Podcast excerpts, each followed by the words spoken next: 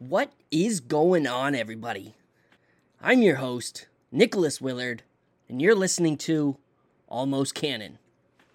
Now, if you have experienced the unknown or the paranormal, then we want to hear about it. Send us an email at almostcanonpod@gmail.com or hit us up via our Facebook page at Almost Canon Podcast and send us your story. Whether it deals with ghosts, demons, Bigfoots, dogmen, lake monsters, you know, I'm always down for a good lake monster story or a good old government conspiracy. We want to hear about it. So again, send us an email at almostcanonpod@gmail.com. Yeah, all right. Also, don't forget to rate and review the show. We got some pretty good ratings for a while there. It's trickled down, but rating and reviewing the show is definitely the best thing any one of you can do to help. It doesn't sound like much. It really doesn't. I am also not one for rating podcasts that I listen to, but since I've started podcasting, I have definitely started leaving ratings and reviews. It's these ratings and reviews help us get discovered by new listeners, which is clearly good for you, because that leads to more stories, more guests, and all that good stuff. You just scroll down to the bottom of whatever you're listening to on, whether it's Apple Podcasts, Spotify, I don't even know what else. There's tons of them, and I'm assuming they're all the same. You just scroll down to the bottom of the homepage of the podcast you're listening to, you know, like the Almost Canon home feed. You scroll down to the bottom, there's going to be some stars. You click on, you know, the 5-star. You click on leave a review. You know, write a couple nice words. Bada boom, bada bing, you're done. Easy peasy, right? Simple as that. And you just helped Almost Canon grow that much more. So, I don't know how many of you are following True Detectives, Night Country. You know, I'm hearing that it's not getting the best listener, or I guess I should say viewer reviews, which kind of sucks. You know, I'm really enjoying the show. You know, it's obviously not perfect. It's not True Detective Season 1. However, it is a great show. And I just wanted to point out that last week we had Tom Pollard on. You know, we talked about Dyatlov Pass and the Kholat Syakhl incident, but when we were talking about Dyatlov Pass, you know, he just busts right into this talk about slab avalanches and catabolic winds and all this, you know, shit like that. And in this last week's episode of Night Country, what are they talking about? Slab avalanches. I just want to say that you heard it here, folks. Before you even watched it, Tom was talking about slab avalanches. What can I say? The man is a genius. He is a mountaineering genius. But that's really all I had to say before we jump into tonight's episode. So let's do that. Let's get into the show. Let's kick it off right now.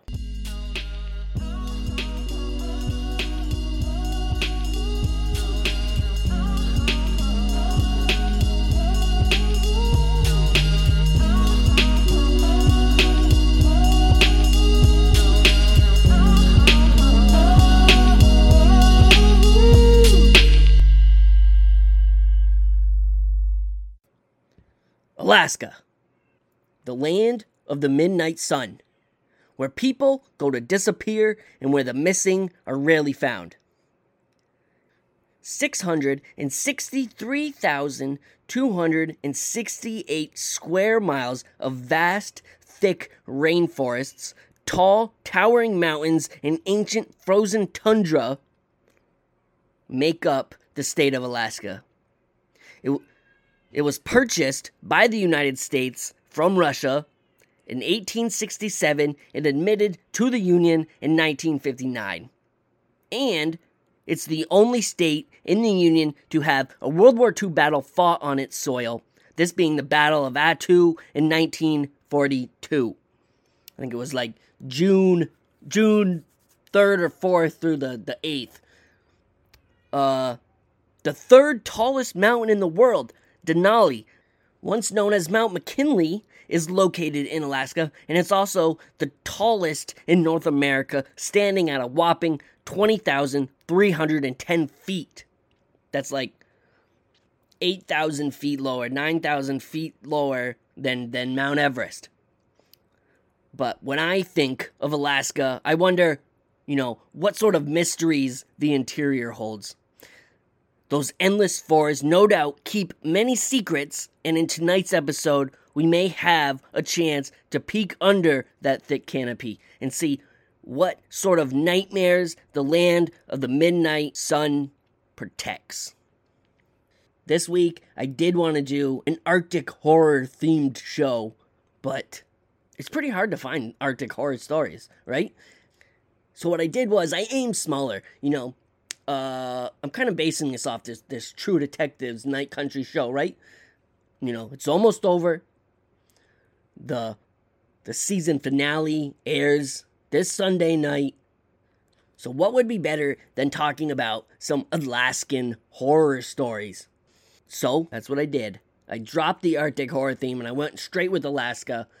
The fictional town of Ennis is in Alaska, so we're sticking with Alaska. And these stories didn't disappoint, trust me. I jumped on Google, I did a quick Google search, I found myself some pretty creepy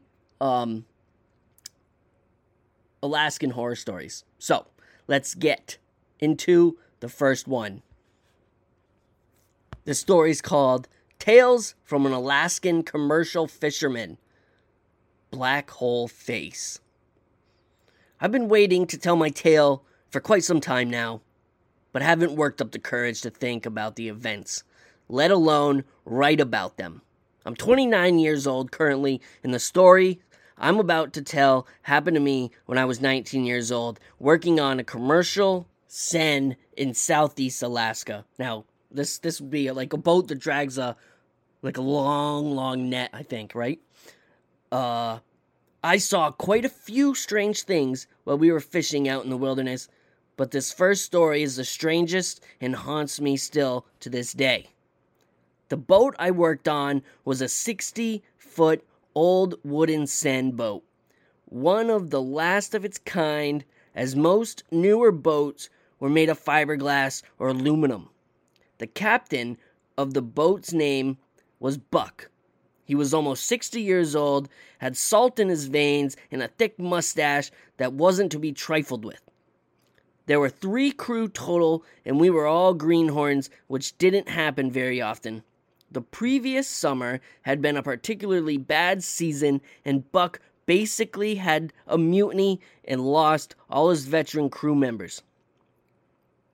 The crew was myself, Jackson, Henry, and Alex, and one of us had to drive the seine skiff, which is the other half of the operation. It's a 12-foot boat with an inboard motor that's almost the same size as the main boat. Together, the seine skiff and the main boat drag a net in the water that's about a quarter mile long and about 30 feet deep in the middle. Anyways, since I was the least stupid of all the new workers, or at least that's what Buck thought, he made me the seine skiff driver. And being even dumber than he thought I was, I happily accepted the job and was proud of myself for being picked. Henry and Alex would work the deck and stack the net as it was pulled. Buck had a radio that him and I would use to communicate with one another, so I could tell him if I was having problems, or he could give me directions to move the skiff to another position to catch more fish. We did a number of training sets in the middle of the water outside of Petersburg, Alaska, so that I could get a feel for driving it, and I didn't do half bad for having never driven a boat my entire life. A set comprises of dragging the net in the water for 20 minutes and driving the skiff alongside the main boat, where I disconnect and toss them all the lines that I had been dragging. Then I connect my skiff to a tow rope and start towing the main boat while they reel in the net filled with fish. Everything was going well on the training day, aside from a few minor mishaps from me and the two deckhands. Towards the end of the last set, Buck contacted me on the radio. "Hey, Jackson," he said, sounding very concerned. "Yeah, Buck," I responded. "If you ever see anyone waving at you from the shoreline, don't wave back," he said, in a deathly serious tone. Buck was a pretty laid-back guy, but when it came to fishing, he didn't mess around. So I was confused, but I figured he was just trying to play a joke on the new guy. So I laughed and promised him that I would absolutely not wave to anyone I saw from the shoreline, and then quickly forgot about what he said. We were fishing two-day openers outside of Petersburg for the first few weeks. An opener being when Fish and Game allows commercial fishermen to go out and catch. So we fished 2 days on, 2 days off for the first few weeks. Our third week in, on day two, was when I first saw him. Fish generally swam close to the shore, so I normally towed my end of the line within 10 to 20 feet off the shore in order to catch as many fish as possible. The day can get pretty boring as a skiff driver. You have to sit there and drag the net for 20 minutes while the skiff generally stays in the same spot. So I was absentmindedly looking up the shoreline when I saw what looked like a naked man walking down the rocky beach towards me. Keep in mind, we're in the middle of nowhere. Literally, the last thing I expected to see was anybody walking around, much less what appeared to be a naked man. He was about 200 yards away when he stopped and started waving. Being kind of a nudist myself, and a generally happy-go-lucky kind of guy, I started excitedly waving back. Immediately, I hear Buck over the radio, "Jackson, what are you waving at?" And then I remembered what he had told me during our training sets. There's some random naked dude on the beach who waved at me. I had to wave back. Sounding like the reason was obvious. "Oh God, is he walking closer to you now?" said Buck, sounding increasingly alarmed. I had stopped paying attention to the man when I heard Buck's voice over the radio, so I looked to where he was standing last and saw that he was indeed slowly walking closer to me. His stride was freakishly large, and the way he swung his arms made them look like they were made of jelly. "Yeah, he is," I replied. "God damn it, you fucking idiot, Jackson. Close the set, we're leaving," Buck spewed into the radio. "Yes, sir," I responded in an irritated way. I mean, what was the big fucking deal? Some sort of weird nudist on the beach. As I started pulling away from the shoreline, the man had gotten quite a bit closer, so I could see him a lot better. He was extraordinarily pale, and his eyes and mouth were really dark, which seemed strange. As I was pulling away, I saw him stop walking and waved to me again. I was a little pissed off at Buck for yelling at me because I waved to this silly nudist dude, so I waved especially enthusiastically to him again just to show Buck that I didn't give a fuck about whatever he was talking about. As I did this, the darkness that was his mouth turned into a smile, and I was immediately filled with terror as I realized he didn't have a mouth or eyes, just gaping black holes. If only I had known what the second wave to the man with the black hole face meant. Quick update. Hey everyone, just a quick update. I didn't think many people would be interested in what happened to me with the black hole face. Thanks for all the support. I will most definitely not be leaving you all hanging. I'm working on putting it into writing what happened next, and you can expect more within a few days. There was a lot of blah, blah, blah, blah, blah. So yeah. That's the first story. Black hole face man. I don't know what you want to call it. I have no idea what's going on there? Clearly Buck knows something, right? He's telling him not, before they even set out, he's telling him not to wave at anyone, so he definitely seems like he knows that whatever this thing is, it's obviously not a person, right? Whatever this thing is, lives in this area that he fishes at. This has clearly happened to Buck before, and this is quite possibly why Buck doesn't have a crew. There was no mutiny, right? There was no mutiny. There was a black hole face man ate his crew. That's my best guess at what's going on here. I mean, I don't know, right? Who knows? The author of this story, which you know, there's a lot of crazy stories on No Sleep, and this is definitely one of the more believable ones that I've read lately. But yeah, the author Fat_Jackson kind of leaves us hanging. I mean, there's no update. He says there's an update. There ain't no updates. So I do see a couple comments down here about possibility of a kushtaka. Now, for those of you who have, you know, I don't want to say long-time listeners, but a couple months ago, you know, I did an episode on the strangest story ever told. Remember that with the gold miner who heard about an outcropping of gold from, you know, a Native American, and took his canoe up into Thomas Bay to find this gold, right? And then he was attacked by these kushtaka, these ottermen. So, I mean, maybe this black hole face man is a kushtaka. However, I don't know. Maybe it was like partially transformed into Fat Jackson himself. You know, we don't know. So, and there are no updates. That's it. He kind of just leaves us there at that. Or maybe there are updates, and I'll just have to dig further. I don't know. But yeah, that is the black hole face man. All right, story number 2.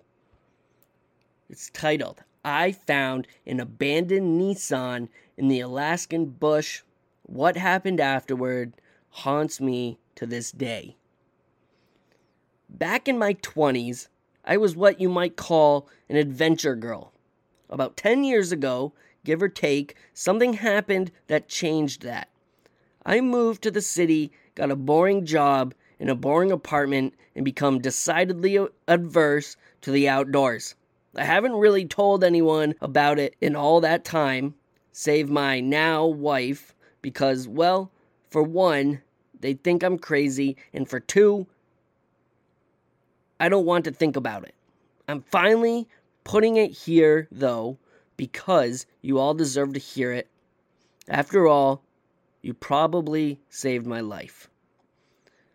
At the time, I just graduated college and moved from Texas to Alaska out of a desire for, you guessed it, adventure. I had a job doing stuff I liked. It paid well and gave me enough vacation days to get out and do something really adventurous every once in a while. One thing I'd had on my bucket list since moving north was driving the Dalton Highway. For the unfamiliar, that's a highway that goes from Fairbanks to Prudhoe Bay on the Arctic Ocean. It's a 500-mile, 11-hour drive in the summer, but thanks to work realities, I wasn't able to get out there until early autumn. By early autumn, the snow had started, but the plows were still able to keep the highway pretty clear. And I was driving a 95 Toyota Land Cruiser, kitted out for expeditions. Besides that, I was an adventure girl. I was prepared. I had camping gear, emergency gear, a satellite phone, plenty of food and water, enough jerry cans for the trip there and back, and Sam Colt's greatest invention, in the center console, just in case. For the unfamiliar, that's the 1911. I was planning to make the trip in 2 days, sleeping in the back of the Land Cruiser halfway. I had enough blankets to keep warm, and I had a nice comfy space back there that I could fit in. I'd have to drive slower because of the snow. I wanted to enjoy the scenery, and the sun was setting pretty early by that time of year. I had a good start that day, and the driving was fine. By the time shit went down, it had been dark for about an hour, and I was getting into the foothills of the Brooks Range. That's good scenery, and also terrain I didn't want to be going through in the dark, so I was just about ready to pull over for the night when I saw caution flashers up ahead. For the unfamiliar, a hard rule for any Alaskan is that you always pull over when you see someone in distress on the side of a remote road like that, especially after the snow starts. If they aren't prepared for an emergency, there is a very good chance that you could save their life. So, that's exactly what I did. I pulled over next to a Nissan SUV, not as nicely kitted out as mine, but not bad. I figured they were doing the same thing I was. Small world. By the jack under one axle and the wheel sitting next to the car, I'd say they'd blown a tire. What I didn't see, though, were the people. I got out of my Land Cruiser, crunched down into the snow, and looked around. There aren't a ton of trees that far north, but there are quite a few patches of evergreens that, while not quite forests, can be pretty dark and thick on a snowy night. "Hey!"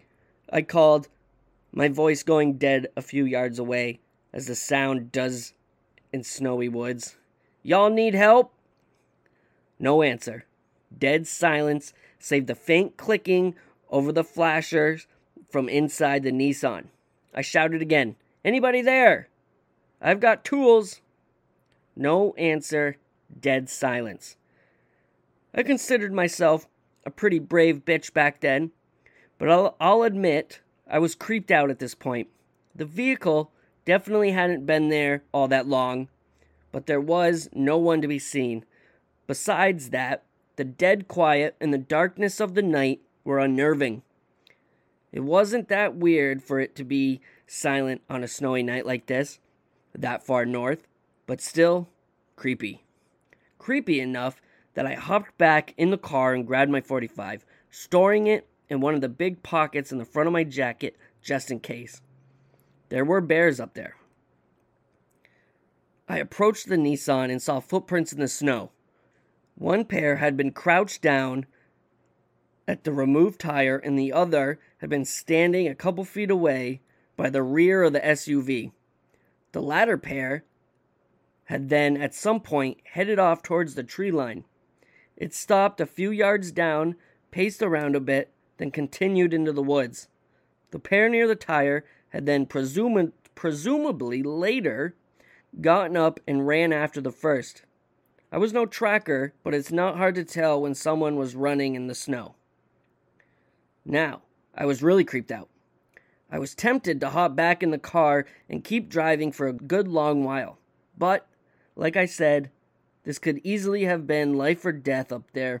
Besides, I had my .45. It could handle a grizzly. Probably. So, off I went, following those two sets of footprints into the woods. It was fucking dark. But don't worry, y'all. I had a really nice flashlight. Surefire, baby. Adventure girl, remember?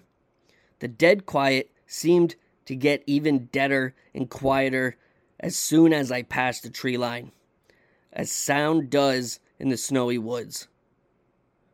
Probably. The only thing that I could hear was the sound of my own breath and my boots crunching in the snow. "Hey!" I called again, maybe 20 yards into the woods. "Is everyone okay?" This time I got a response. It was a woman's voice, and it sounded afraid. "Over here!" it called. "Help!" I got a spring in my step at that, jogged towards the sound of the voice, shining my light through the trees to try and catch a glimpse. "Over here," it called again, much closer. "Help! Remember, when I said, y'all probably saved my life? This is when that happened." I stopped. The hair on the back of my neck had stood on end, and a chill had run down my spine. Something was off about that voice. I couldn't put my finger on it, but it was just slightly wrong. I pointed my light towards where I'd heard it. "Are you hurt?" I said, voice raised, but not quite shouting anymore. Help! The voice called again, only it was even closer this time. I hadn't heard the crunch of any footsteps. Over here! My grip on my flashlight tightened, and my heart started to hammer in my chest. This was not right.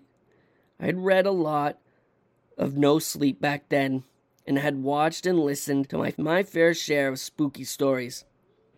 At the time, I didn't think any of this stuff was real, but what was happening to me felt way too familiar, and it was setting off alarm bells. Something about this exact situation was tugging at the back of my mind as something I should be terrified of. I tried one more time. What's your name? I asked cautiously. Help! The voice called, and it couldn't have been more than a few yards off. That was enough for me to swap my light to the left hand and bring out the Colt with my right. I pointed both in the direction of the voice and finally caught a glimpse of something besides trees. Off in the distance, barely visible, I could see a bundle of something laying in the snow. It was human-sized, and the snow all around it was stained dark. My head was in the middle of processing what I was seeing when I saw movement between me and the body. Oh shit, that was a body. I pointed my flashlight and gun at the source of the movement. It was humanoid, with two arms and two legs, but it was all wrong. The limbs were too long and it was too tall.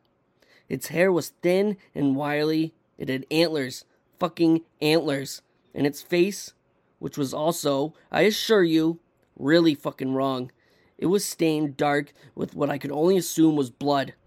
I fired 2 shots and hauled ass. I don't know if the bullet slowed it down. I don't even know if I hit it. I ran faster than I'd ever run before, and by the crackling branches and crunching snow behind me, it was giving chase. My heart felt like it was going to explode out of my chest, and my lungs burned from sucking in the frosty air. Once or twice, I saw death flash before me as I nearly lost my footing in the snow, but I managed to stay upright as I ran. I heard more snapping, more crunching, not just behind me now, but all around. There were more. I got really fucking lucky that night. I was lucky to have spotted the body, lucky to have run just fast enough and not fallen on my face, lucky none of the whatever they were just a bit closer or faster. I was lucky that I had dabbled in enough spooky stories that my alarm bells had gone off, and I was lucky that the poor couple in the Nissan had gotten stranded there and suffered the grisly fate they suffered. After all, I was planning to stop just as I saw those caution flashers. I'd have been right there in those same woods asleep. I don't want to think about what would have happened to me if that had been the case. I made it to my car, which I was again lucky to have left running, thinking I wouldn't go far. I leapt in, slammed and locked the door, and threw it in reverse as I saw dark, lanky shapes coming out of the trees. As I got moving, the headlights revealed what had been chasing me. I can't say exactly how many it was, at least 6. All of them were similarly stretched, pale to the point of being almost white, with various forms of antlers and primitive-looking clothing. I reversed down the road as fast as I dared, without risking going off and dooming myself to a certain death. For a good 1/2 mile before I finally got the nerve to turn around. Then I flew down the highway all the way back to Fairbanks, only stopping once I found a nice, well-lit hotel in the middle of the city. The next day, I was back in Anchorage. I thought about calling the state troopers. Someone was going to find that Nissan, probably find the bodies. They'd find my casings, my tire tracks. I could end up a murder suspect. I decided against it, though. If I ratted myself out, I'd be a murder suspect anyway, and then they know it was me. Better to bet that no one could tie me to that scene, especially being as far from local as I was. Over the next week, I packed my shit, bailed on my job and my lease, and moved back to Texas. I never ended up with police banging on my door, so I guess I made the right choice. I still have nightmares about those wrong, elongated things chasing me. I probably have PTSD, but it's not like I can talk to a therapist about it without ending up in the loony bin. I'm not an adventure girl anymore. I never go anywhere at night, and I stay in the city as much as possible. I didn't get out of there unscathed, but I got out of there alive, which is better than can be said for the folks in the Nissan. I was lucky. Oh man, I think we all know what that lady saw. The Wendigo, right? Is that what everyone's thinking? I mean, it sounds like a modern Wendigo sighting. The fact that there was half a dozen, 6 of them, is weird to me. But I'm not a Wendigo expert, right? I don't think anybody's a Wendigo expert. Well, maybe there were half a dozen of them. Maybe they're all living in some sort of a Wendigo clan out in the woods. Or maybe they were, I think she said they were wearing clothing. Maybe they were some sort of feral humans. We always hear these stories of feral humans living in the middle of nowhere, attacking, stealing, killing people. I even think maybe they could have been wearing masks or helmets of some kind, like in the what's that movie called? Wrong Turn. In the Wrong Turn remake, when the people leave their little village, they wear these weird costumes with, deer antlers, deer heads, these scary looking costumes. So who knows? Maybe they were feral humans living on the side of this highway, and they would attack people who break down. I mean, that makes total sense to me. So that's what I'm going with. Not necessarily a Wendigo. However, feral humans disguised as Wendigo. However, as I surf these comments, I'm coming across a cryptid creature that I've never heard of before. A flesh gate. Which I guess is kind of like a type of skinwalker. I don't know. I've never heard of this before. Let's see. A flesh gate refers to a creature that lives in the wilderness, can perfectly mimic human voice and appearance by stealing a human's skin, but cannot recreate their behavior or memories perfectly. They do learn quickly, though. There's more, but that's the basic idea. While I'm here, I should mention that goatmen are a different thing entirely, blah, blah, blah. Interesting. A flesh gate. I've never heard of that. Look at that. You learn something new every day. So maybe it was a flesh gate. However, I'm getting the feeling that these were feral humans just disguised as monstrous creatures. All right. Story number 3, titled, told this story in an Ask Reddit thread, was asked to post it here as well. Many strange things happen in the Arctic. I grew up in the Arctic. In the town I lived in, as long as it was a clear night, it was an extremely normal occurrence to see all sorts of strange lights moving across the sky. Keep in mind, the winter is long in the Arctic, which means longer amounts of time being spent under the stars. It's quite beautiful, as long as you don't mind the cold so much. Sometimes I would drive a snowmobile a few kilometers out of town, shut it down, and just lay down on the snow looking up at the majesty of it all. The only thing disturbing the silence being the occasional breeze. The northern lights are also a common occurrence. Doesn't happen every day, but often enough that they start getting ignored after a while. As long as they aren't too spectacular anyway. On one particular night, without asking my parents, I decided to go on one of my midnight drives out of town. I drove a few kilometers over the hills to find a spot devoid of light pollution from town, shut off the machine, and settled in for a good spot to look up and be retrospective. It wasn't all that interesting of a scene. A few satellites passing here and there, some relatively boring activity affecting the magnetic field, etc. And then I started noticing a clicking noise.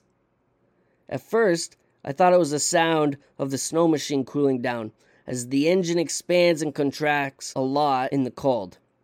But the source of the sound definitely wasn't coming from that direction. My next thought was there must be an animal nearby, in which case I needed to get out of there fast.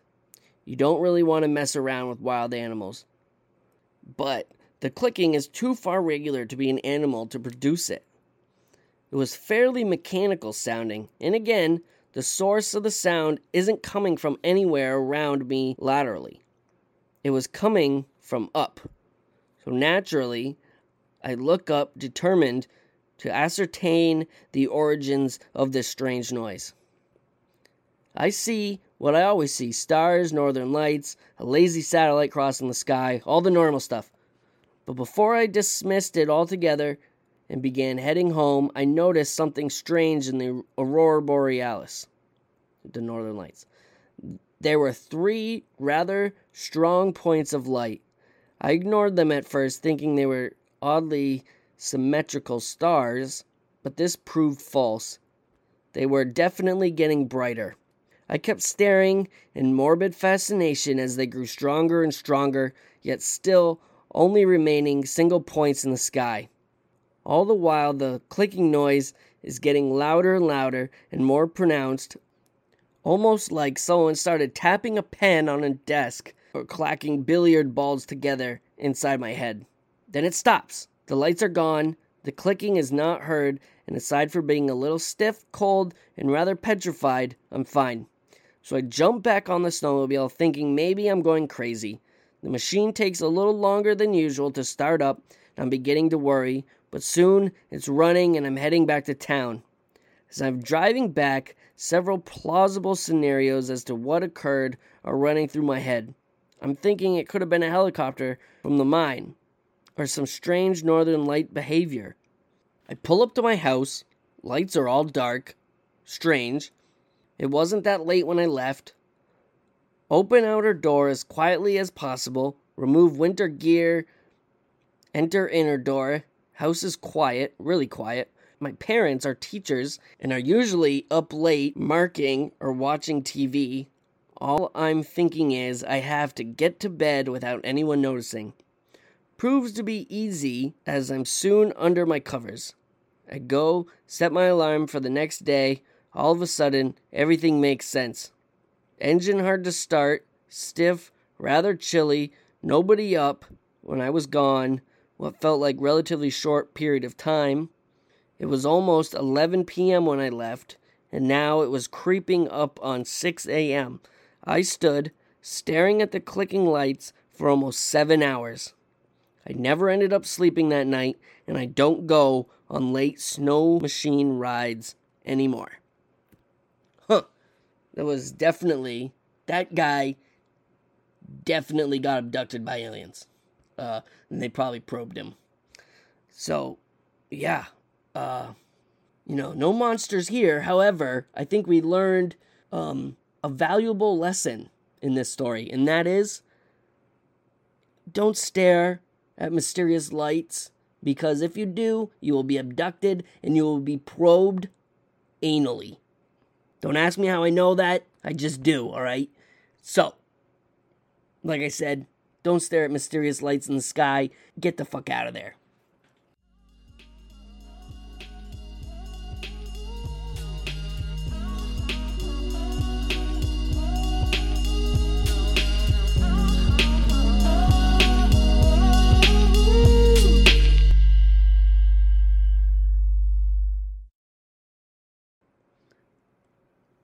All right.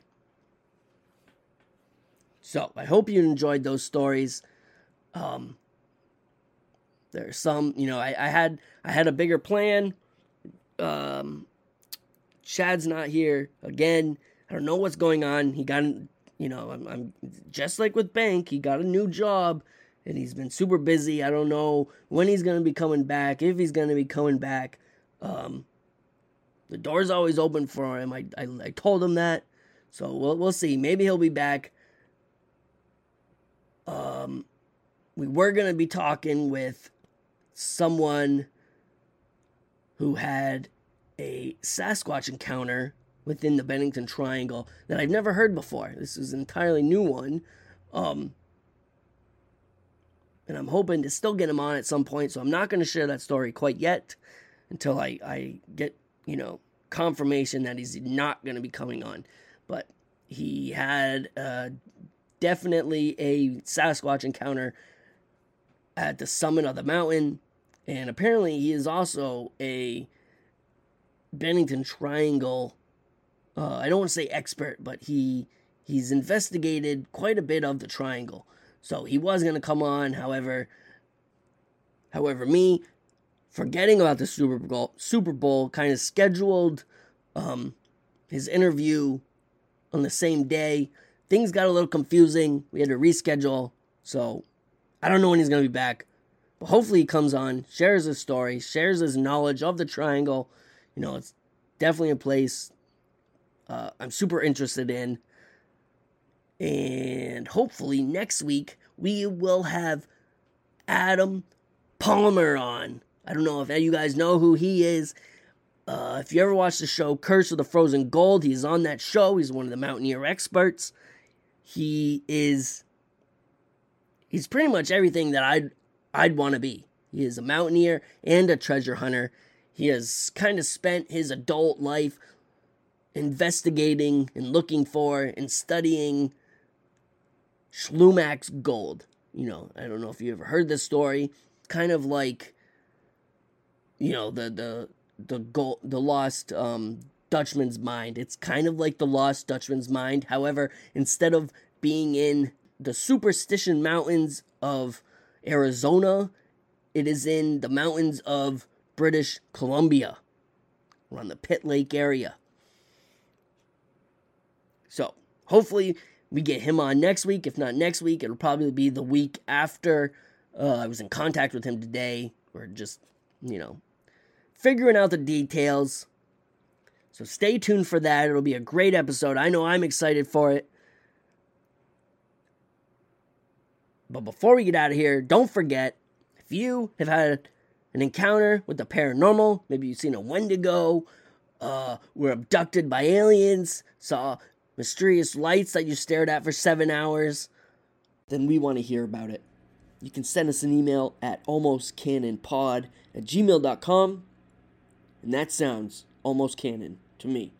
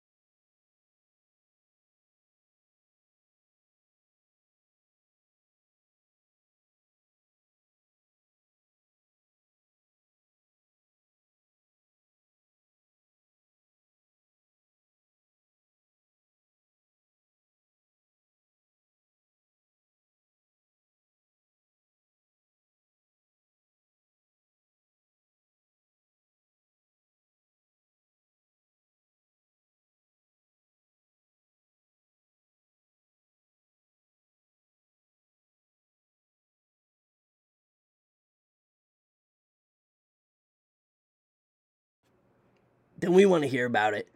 You can send us an email at almostcanonpod@gmail.com. Don't forget to rate and review the show. And that definitely sounds almost canon to me.